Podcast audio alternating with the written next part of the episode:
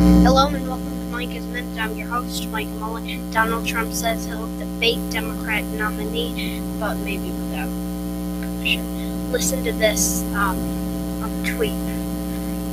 I look very much forward to debating whoever the lucky person is who stumbles across the finish line. The little watching do nothing Democrat debate.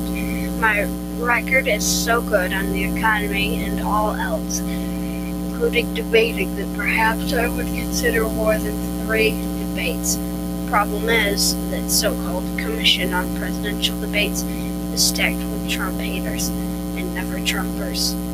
Three years ago, they were forced to publicly apologize for mutiling my microphone in the first debate against Crooked Hillary as president debates are uh,